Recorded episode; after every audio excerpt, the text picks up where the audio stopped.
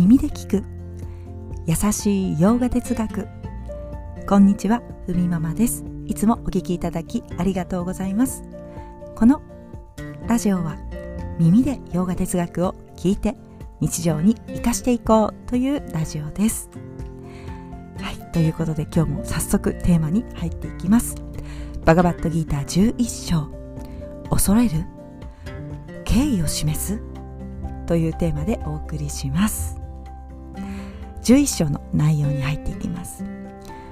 アルジュナは恐れるのかそれとも敬意を示すのかというお話。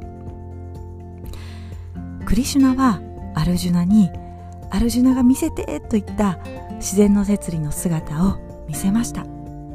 自然の摂理の姿というのは本来、えーまあ、摂理というのは目の前に広がる世界に、まあ、全てに浸透しているよというふうにクリシュナはアルジュナに伝えたのですがアルジュナはどうしてもビジョンが見たいともっと私がぐっと納得できるような姿があるはずだということでクリシュナに頼み込みました。クリシュナはその姿を、まあ、見せるわけですね。それをアルジュナがこんな風に表現しています。見た時に無数の腕を持ち月と太陽を両目にして持つ。燃える炎を口から出す。その姿を今見ています。といったようにギータの中でアルジュナが語っています、まあ、アルジュナは見たわけですね。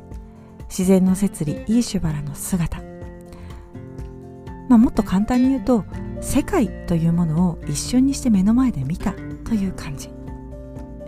この姿を見た時に恐れるのか敬意を示すのかということです。ちょっとこれ2つに分けて説明します。まず1つ目恐れる人。その姿を見て恐れる人は助けてください。どうか救ってほしいと祈るわけです。その姿に脅威を感じて恐れおののきそしてひざまずく。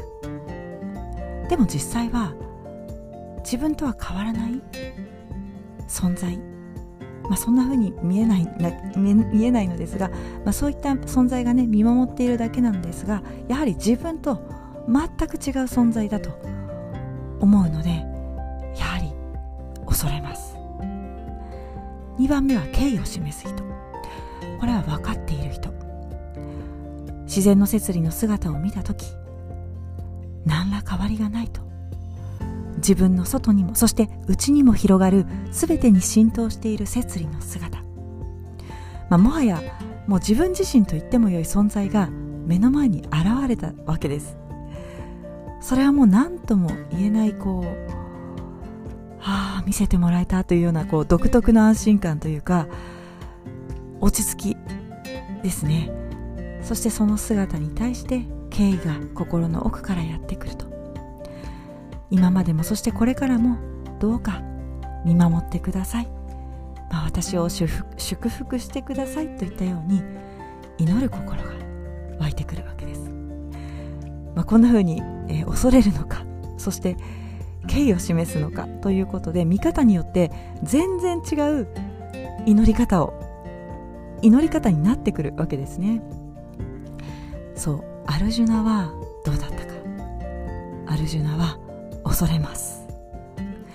お願いだからクリシュナさん元の姿に戻ってと言ったよ。うに、まあ、アルジュナというのは、えー、先に申し上げましたがクリシュナからね今までほんと丁寧に世界とは何かと自分とは何かと聞きそして教わってきました。言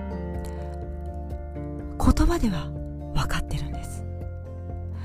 目の前に広がる全てに浸透しているものそれはイーシュバラ自然の摂理だと、ね、世界自分にも同じように広がっているから世界と自分っていうのは離れていないんだよということ。でもやっぱり自分の気持ちがついていかないと。言葉では分かっていても気持ちがついていかない。